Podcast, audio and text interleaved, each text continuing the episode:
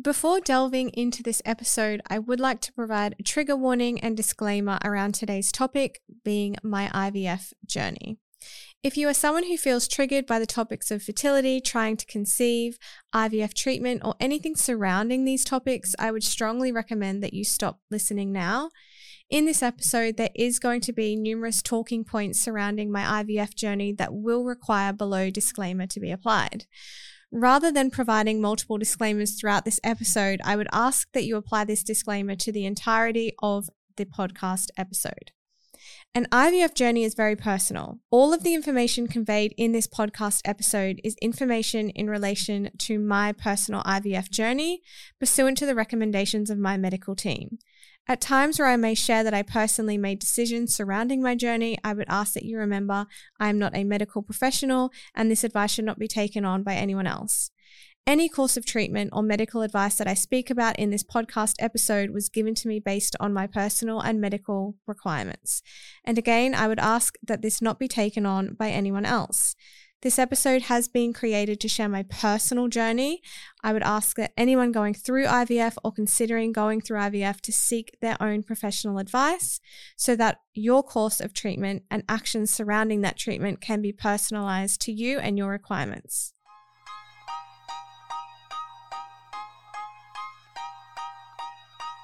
Welcome to the Move With Us podcast.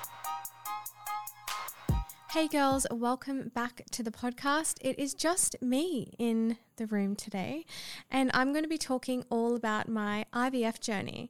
So, this is something that I have touched on on my Instagram and on YouTube, but it's not something that I've properly delved into mainly because I felt like it's quite a difficult topic to talk about in detail on those platforms. There's just so many different aspects, and I felt like sitting down in the podcast studio was the best way to talk to you all about my journey. So I thought what I will do is I'll break this, I guess, story up into two different episodes because there is a lot to talk about and I don't want one episode to be too overwhelmingly long. So, the first episode of my journey is going to be all about the egg retrieval process. And I will go into more detail about what this kind of is in a little bit. And then the second episode will be more about my egg or my embryo transfer and how that went and like how those several weeks before and after kind of felt and what I experienced. So let me go back to the beginning. Obviously, this is my own personal story, and I may often not use the exact correct medical terms, but I ask that you stick with me on this. I really just want to share my point of view. I've had an inundation of questions around this topic from when I originally announced that it is something I went through. And I'm going to try my best to give you all a bit of insight, but do forgive me if I don't make complete medical sense all the time. IVF. So, IVF basically stands for in vitro fertilization. So, it's basically where there's medical intervention for numerous different reasons around fertility and trying to conceive and trying to fall pregnant. So, when someone chooses or has to go through IVF, there are multiple different reasons why that might happen. And if you speak to 12 different people who have gone through IVF, there's a likeliness that probably 11 of those will be of different experiences and for different reasons. I think a lot of people put IVF in a bit of a tunnel. I guess the reasons are endless, and that's why I think it is such a common yet taboo topic to talk about. And I, I use both of those words because I feel like it's like something like one in every three people now go through IVF for one reason or another. Yet the topic still appears to be such a taboo topic. When I first announced, and this is what really kind of surprised me is that so many girls reached out to me saying the fact that you've shared your journey with me not only helps, but like I haven't, I personally had to go through this journey as well. And I haven't been able to tell my friends or I haven't even been able to tell my family because I'm embarrassed or because I struggle with the notion that this is something that I have to go through. I feel like it's making me less of a woman. And that really kind of broke my heart because I thought, well, you're not less of a woman. It doesn't make you any less of a person. At the end of the day, quite often we seek medical assistance um, when we need it. And this is just another one of those situations for some people where you know medical assistance may be required. And obviously it's a very personal decision whether you decide to go down that track. But for me it was a personal decision that myself and my husband Adam made. And to be honest like we've never looked back. So my journey started in 2021 and it was a pretty full on journey, if I'm being completely honest. Like the point of the journey where I felt or built up the courage to kind of talk to you girls about it was kind of just as I was starting my IVF cycles, so my actual treatment cycles. But what they don't tell you is like before that, before you actually start your treatment, the appointments, the tests, the just the endless like con- like doctors consulting and referrals and visits and scans and ultrasounds like it's actually such a circus of appointments. And it can feel really overwhelming because you don't really you think to yourself like how long is this exactly going to take? And often you'll have to book an appointment and you won't be able to get into someone for like 2 months. And when you're at a point where you really want to start trying to have a baby through IVF and you're being told that, well, actually, before you can start that process, you know, you actually have to go through X, Y, and Z, it can feel pretty overwhelming. And I look back on it now, and there were so many points in time where I thought to myself, I just like don't know if I can keep doing this. I don't know if I can keep going to these appointments and talking medical terms. You know, at the start, you don't fully understand what you're going through.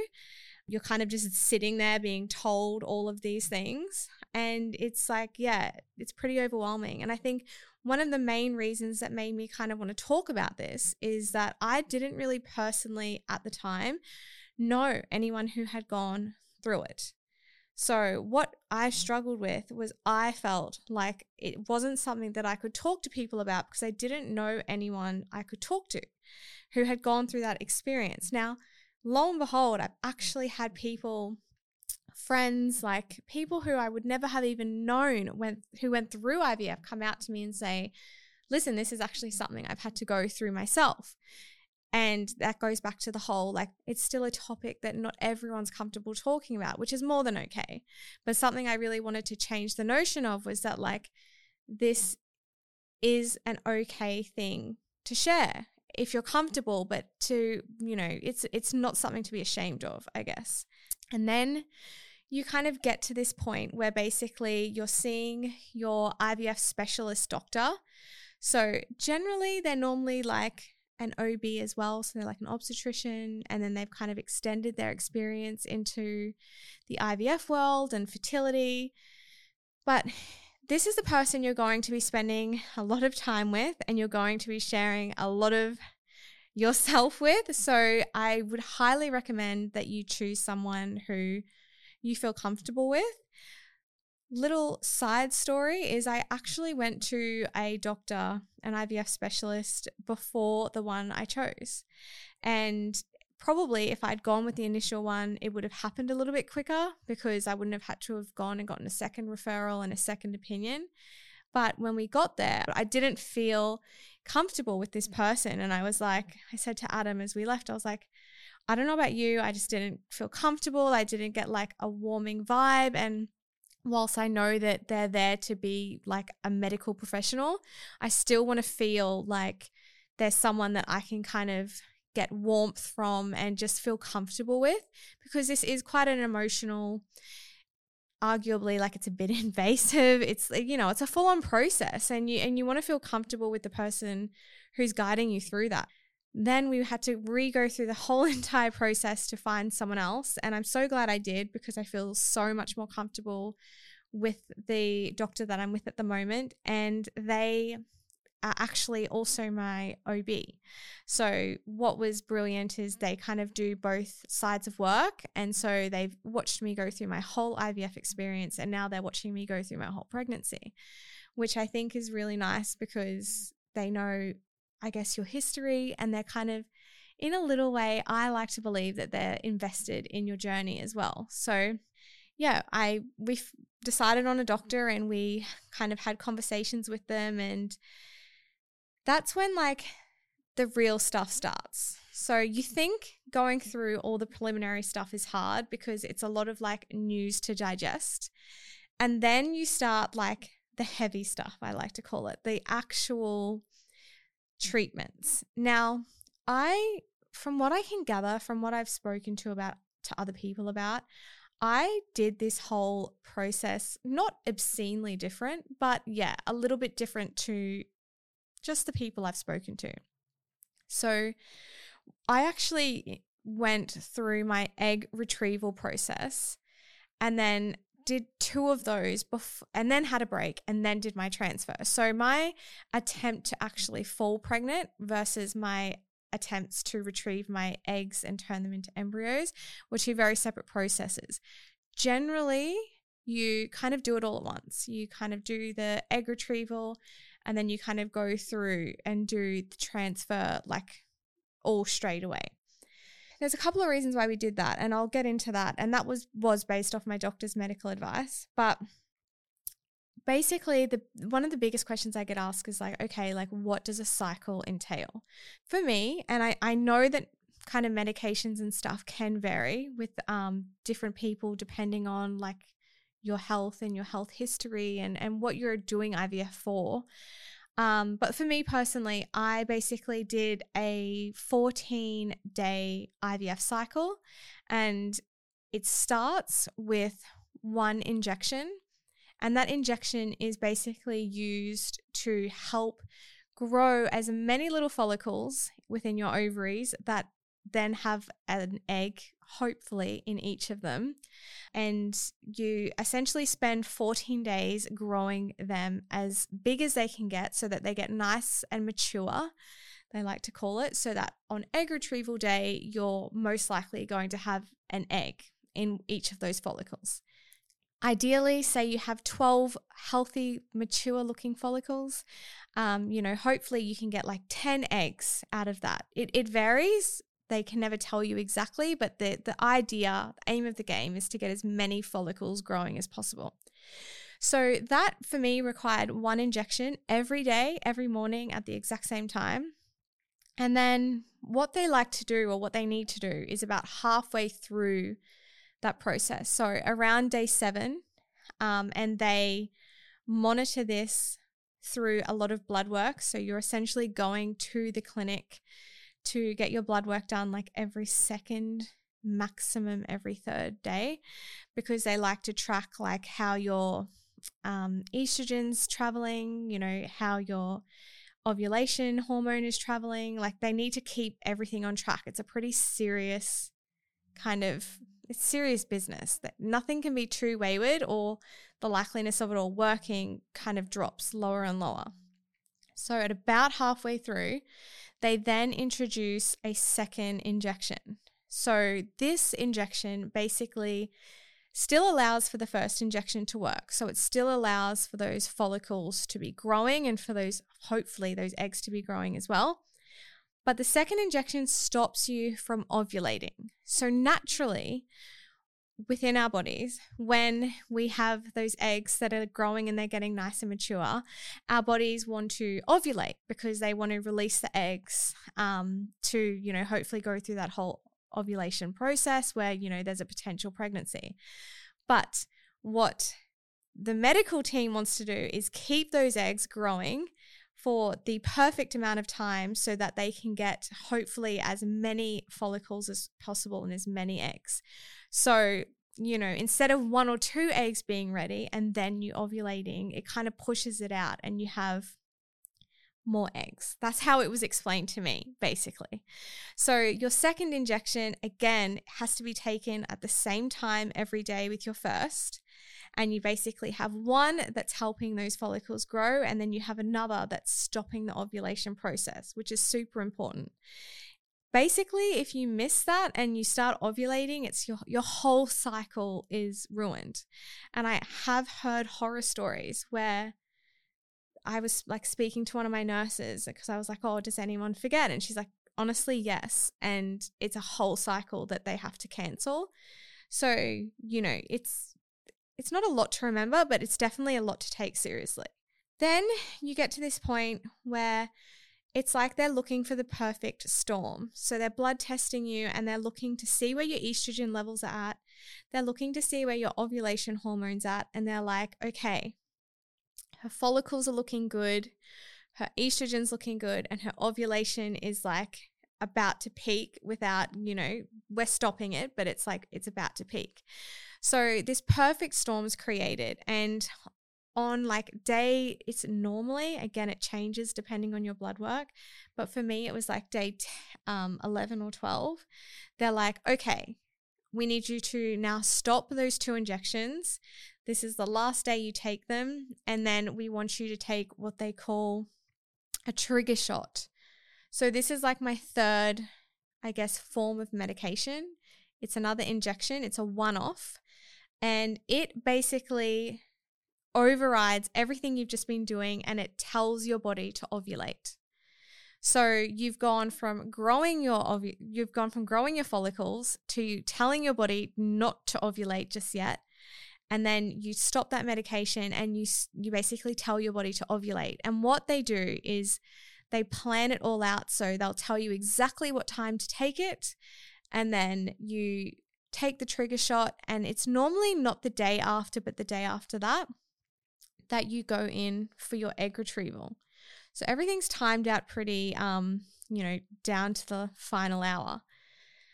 So with egg retrieval, it's a pretty nerve wracking process because you have been through two weeks of what is quite emotionally taxing, but also can be pretty physically taxing as well. So you've got to remember you're putting your ovaries under a lot of pressure with all of that follicle growth. And the catch 22 is depending on how many follicles you get, obviously, the more follicles, the bigger your ovaries get, which means the more pain you're going to experience. I kind of like to describe it as like period pain, but like 10 times worse because it's just that, like I said, like the best way to describe it is there's so much pressure on those ovaries and you know, you're physically definitely not jumping up and down with joy. So, egg retrieval day gets pretty nerve wracking because you're like, okay, I've put so much energy and effort into the last two weeks, and you don't really know what you're in for. And what I mean by that is like you get multiple scans throughout your IVF cycle, but they're only able to scan your follicles. And they can't guarantee that every follicle is going to have an egg. And you're kind of like, okay, well, how many follicles do I have? And they might say 10. And then they'll say, but if we're looking at the size of the follicle and the maturity, I would say like seven look perfect, three are a little bit on the small side. But we can't continue to grow the little three because it's going to continue to grow the seven and then they're going to over mature. So you're kind of like, okay, so potentially seven follicles that look good. And like, but out of those, you know, we can't guarantee that every follicle is going to carry an egg. So you're kind of like trying to do this math work in your head where you're like, okay, the likeliness of this and the likeliness of that. And, you know, admittedly, I've definitely Googled endlessly um, the percentages of like what you think, you know, if you have 10 follicles, what's the percentage of how many eggs you're going to get? And out of those eggs, how many are going to mature? Like it's, you do start to overthink the entire thing. And I think that's like, can I just say, like, completely normal? I can't even sit here and be like, just be calm because it's just not really something that you can do at that time. Of course, you're overthinking. But basically, we got to a situation where we had follicles and they like look good in size. Um, and we went in for egg, egg retrieval. So you're probably thinking, like, okay, like that's it, done and dusted. But I feel like you've been through so much at this point, but it's still only the beginning. So your egg retrieval is literally like you've done all, it's like you've done all this prep work, but like you're there now and it's race day and like your egg retrieval is the start of this race and it's a long distance race that you have to like try and win but it's no longer up to you. It's like it's like you've trained someone else and you're just hoping that they do well. Because you go in and for me I always had my egg retrievals in the morning and you have to fast and you have to just be like really calm and you know just head straight into the hospital. I think my first one was at like six and my seven second one was at like eight.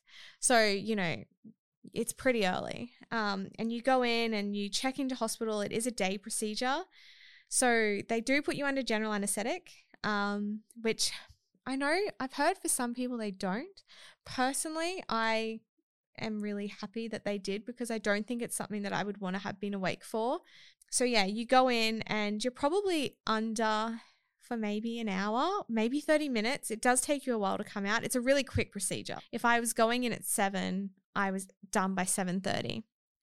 And you obviously go like you're put to sleep and you're so nervous because you know like okay i'm going to wake up and then that's going to be it like whatever's happened happened and i'm going to be told and i'm scared of the result so the first time I woke up and I was like, I'm looking around and there's other women in there as well, and they're finishing their procedures, and everyone's kind of busy and bustling around. And the first thought that came to mind, I was like, okay, like how many eggs? Like, and I was trying to like usher for someone, like someone tell me what's going on. I need to know. And then I looked down at my hand, and the protocol, which I, I didn't know, was they actually write the number of eggs that they get from your procedure on your hand. Like I I'm trying to think, I think I had 6 eggs from memory for my first cycle. The nurse had like written a little 6 on my hand with like a little smiley face, and a little love heart, and I just remember feeling like so incredibly overjoyed. So we were pretty nervous in like how many we were going to get. But yeah, it was all pretty overwhelmingly good, I guess. And I remember when I saw Adam because he was there to pick me up, like, you're very emotional. I started crying because I was just so happy. That was like our first egg retrieval. But then post retrieval, you have to go through basically the egg growing slash embryo phase. So you basically get to a point where you have your eggs, they're immediately inseminated. So obviously using Adam's sperm. And you then start this like day one, day two, day three, day four, day five process where they watch the eggs grow and mature. And it's like this, like, it's like just a massive drop off process. It's it's probably for lack of a better word, it can be pretty taxing and pretty depressing because the number never goes up. With every day, you basically, there's like a percentage range, and it's like if you have 100% of eggs on day one, the likeliness is that 70% will last until day three. And then from that 70%, it's like 30% or something will last until day five. So you're kind of pretty nervous because you're like, okay, I've got six eggs. How many fertilized?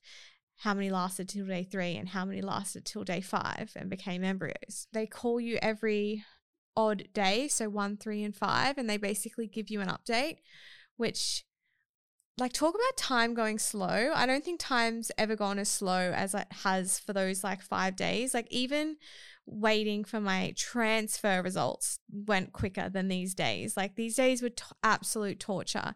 You're also coming off a lot of hormones, so you know, you're not exactly feeling fabulous. It's a hard emotion to explain because you just it's everything is so out of your control. But at the same time, you're trying to remain in control of your feelings, but your feelings are being determined by things that are so out of your control. So it's a bit of a it's a very emotional mental battle. And the hormones, like I know I keep going back to that, but like the hormones really don't help.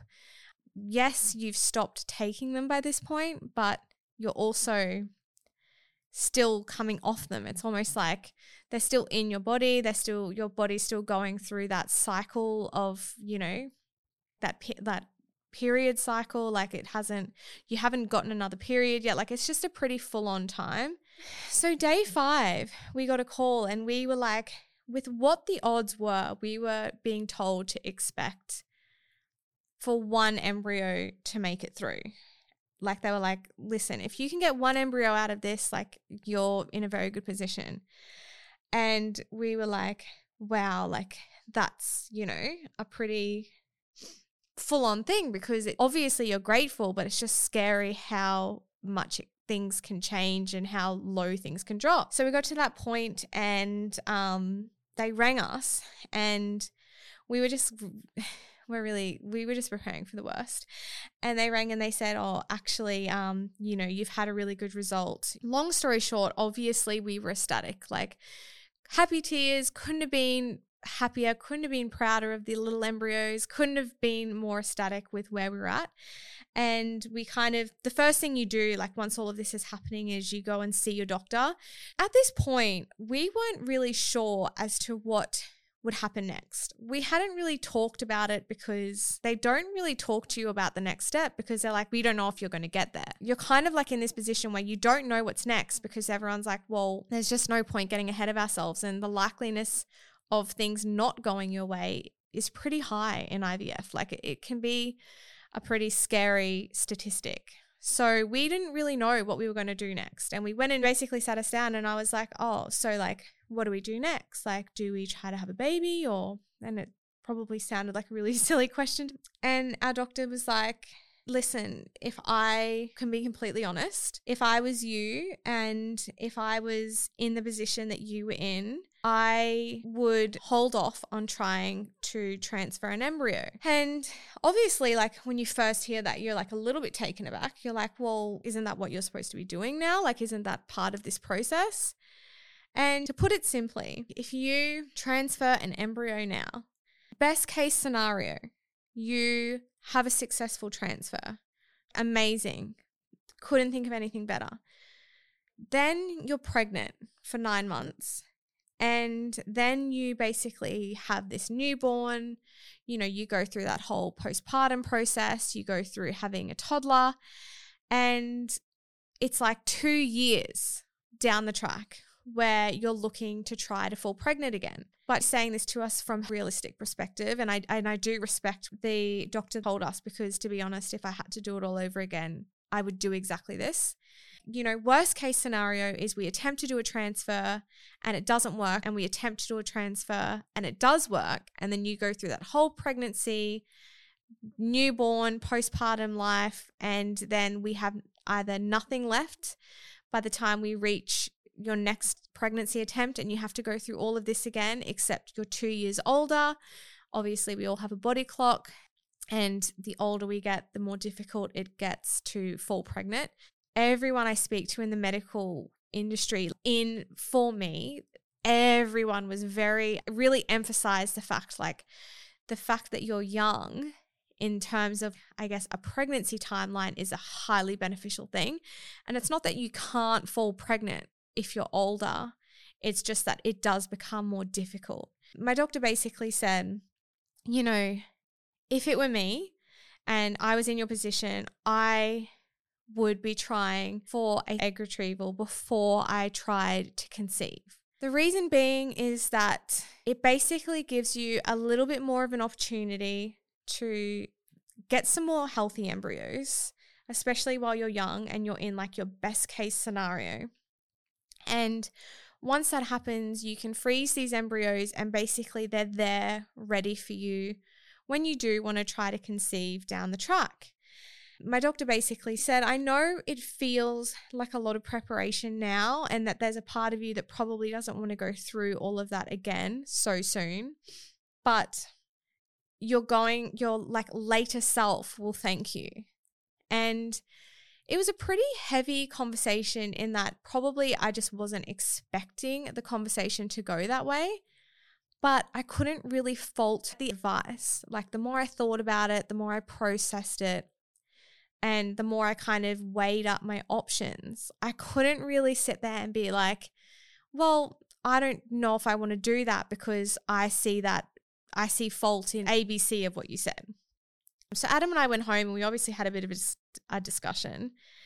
And we kind of, obviously, I was a bit like, you've just been through this massive process. So you're a bit scarred. You're a bit like, well, I don't want to go through that process again. I don't, I don't want to be in that position where I have to deal with all of that stuff again. But the logical part of my brain was like, this is probably your best option.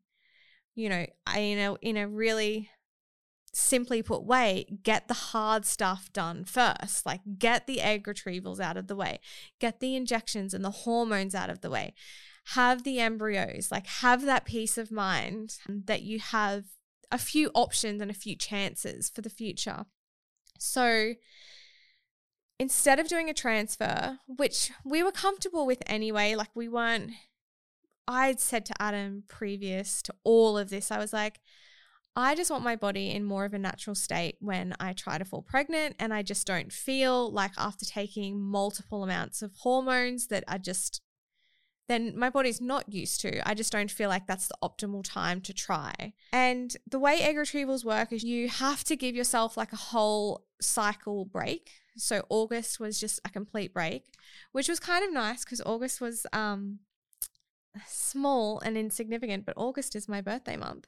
So I wanted to be able to just like enjoy myself and and take time off and have fun without, you know, any of that stuff going on. And then September we did our egg retrieval.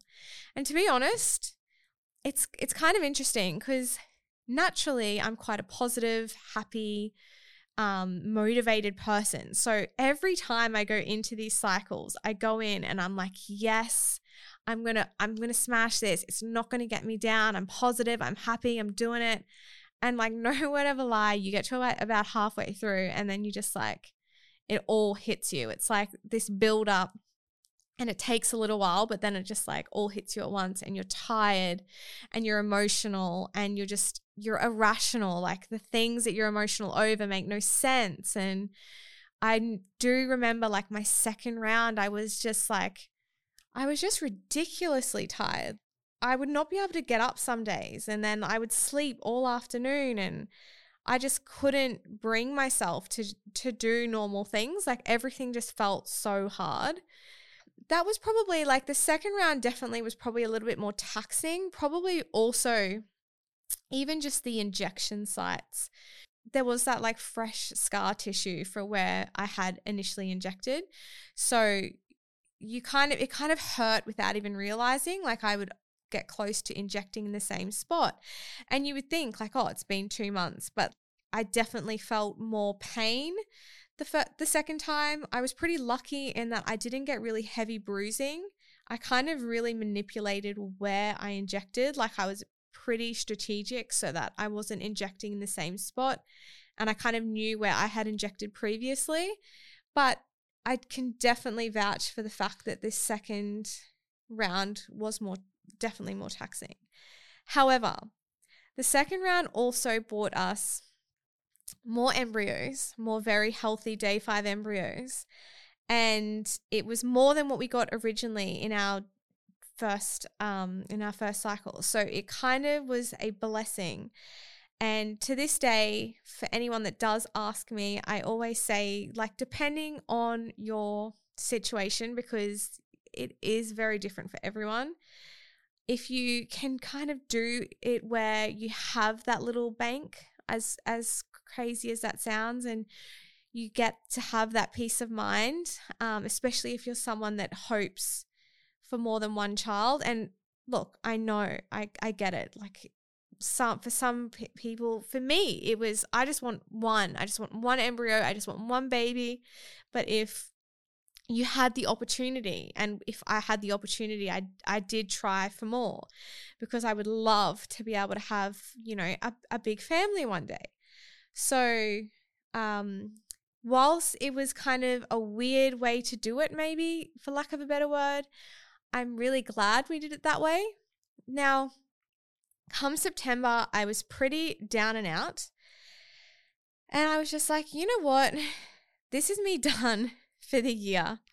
I said to Adam, I said, I'm just, I can't bring myself to do anything else IVF related. I said, I don't want to do a transfer. I just want to detox myself with these hormones. I want to go back to normal life. I want to mentally and emotionally feel good again. And right now, I don't feel those things. And I said, I just don't, you know, the belief in like higher power and all of that that that part of me was like you're not there in the mind and you're not feeling the way you normally feel. I said i want to feel on top of the world before i try to bring a baby into this world. Because my body is literally what's going to carry this baby. Like i want to feel like i can do that and i want to feel like my strong and usual self.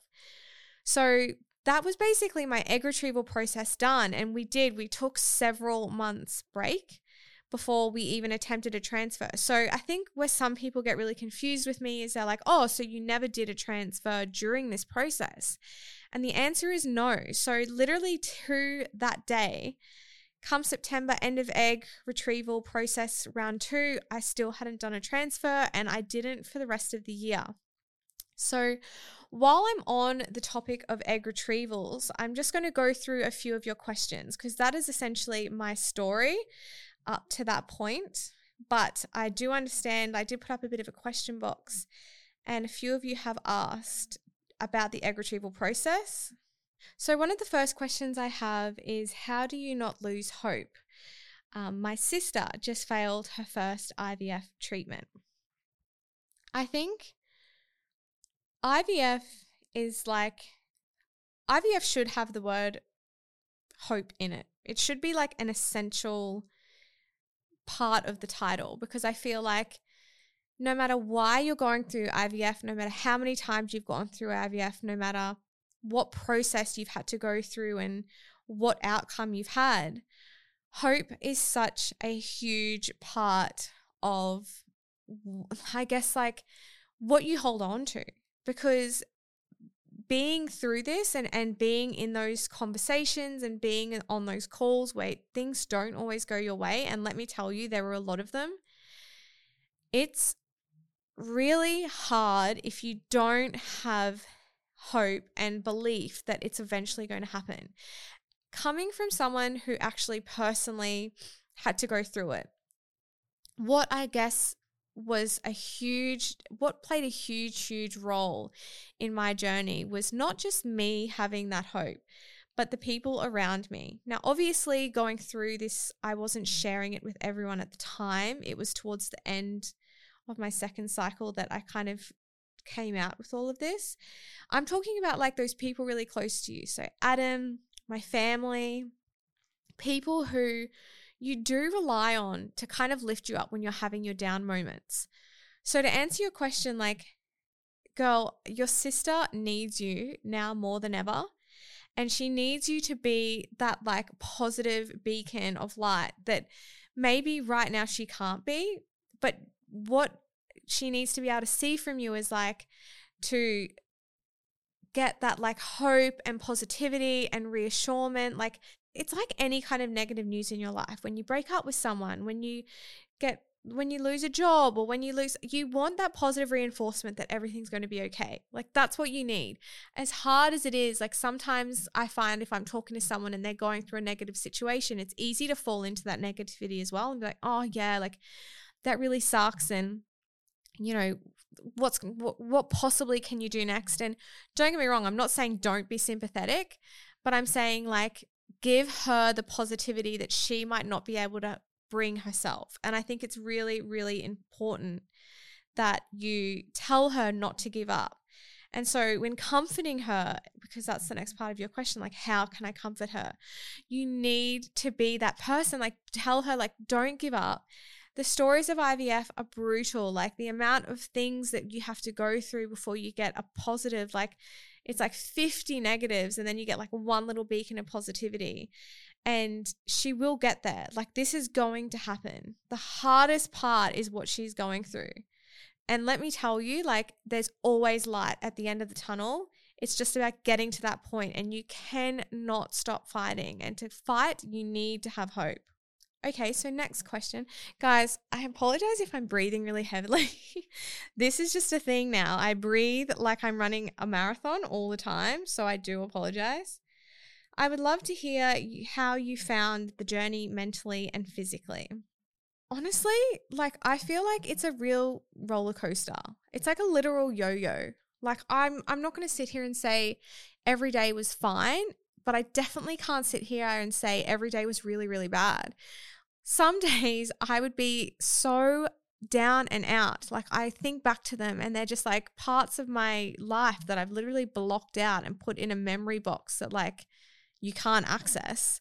And then other days I felt so empowered. I was like, this opportunity, like, I can't believe I can get to do this. You know, at least I'm trying and at least I'm in a position where I'm giving this a go. And I know we're going to get an embryo out of this and I know we're going to get a little baby. So it was very up and down. I think the best, I think what made my life a lot easier was having the support of Adam.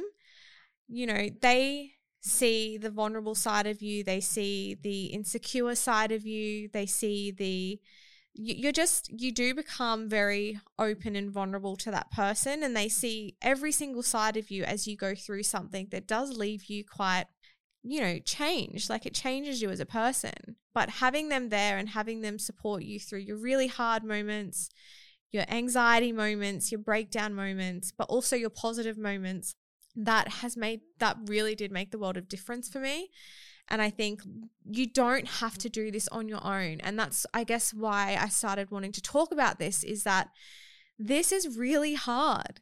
And when you're trying to like bottle up your emotion and bottle up your vulnerability and bottle up every single part about this and put on a strong face, like that's that's not okay. Like you need to be able to let these emotions out because if you don't, they just suffocate you.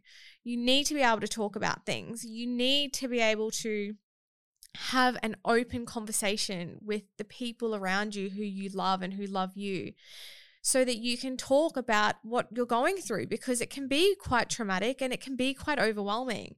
And I actually saw another question where someone basically asked, did it affect your relationship? Because it was such a big part of it, essentially saying, like, me and my partner struggle because we're going through it and it's kind of consuming us. Now, guys, I'm going to be completely honest. When you're going through IVF, it's pretty consuming, it's a pretty big factor of your life. Whether it's the cycle or the pre appointments, you're absorbing all of this information. You're having all of these changes happen to your body you're relying on things outside of your control for a result that you want so badly, like it's going to be pretty consuming. What I think needs to happen is you need to create a safe space, whether that's with your partner, hopefully that's with your partner, your loved ones, your family, your sister, your mum, someone you need to have a safe space with where you can talk about these things, obsess over these things, go back and forth over scenarios and f- feel comfortable and okay to do that. Because at the end of the day, like this isn't something that's nothing. It's not a light-hearted thing. It's it's really heavy. And if you don't allow yourself to process what's going on and if you don't allow yourself to talk about it, at least to those close to you, it's going to consume you, but it's going to overwhelm. Like it's going to get to a point where you can't handle it anymore. So I can't recommend enough. Like talk to people about it and create safe spaces. Like, don't make this a topic where you feel like you're talking about it too much.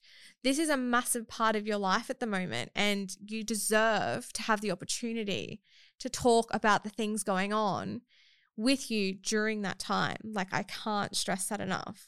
This is a fun one. So, do you get to choose which fertilized egg you want, like a boy or a girl? You do not. In Australia, it is illegal to basically choose the sex of your embryo.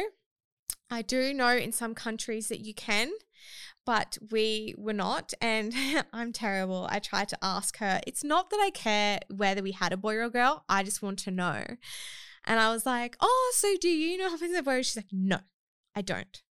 And this was the nurse doing the transfer. And I was like, Okay, don't worry about it. I won't ask.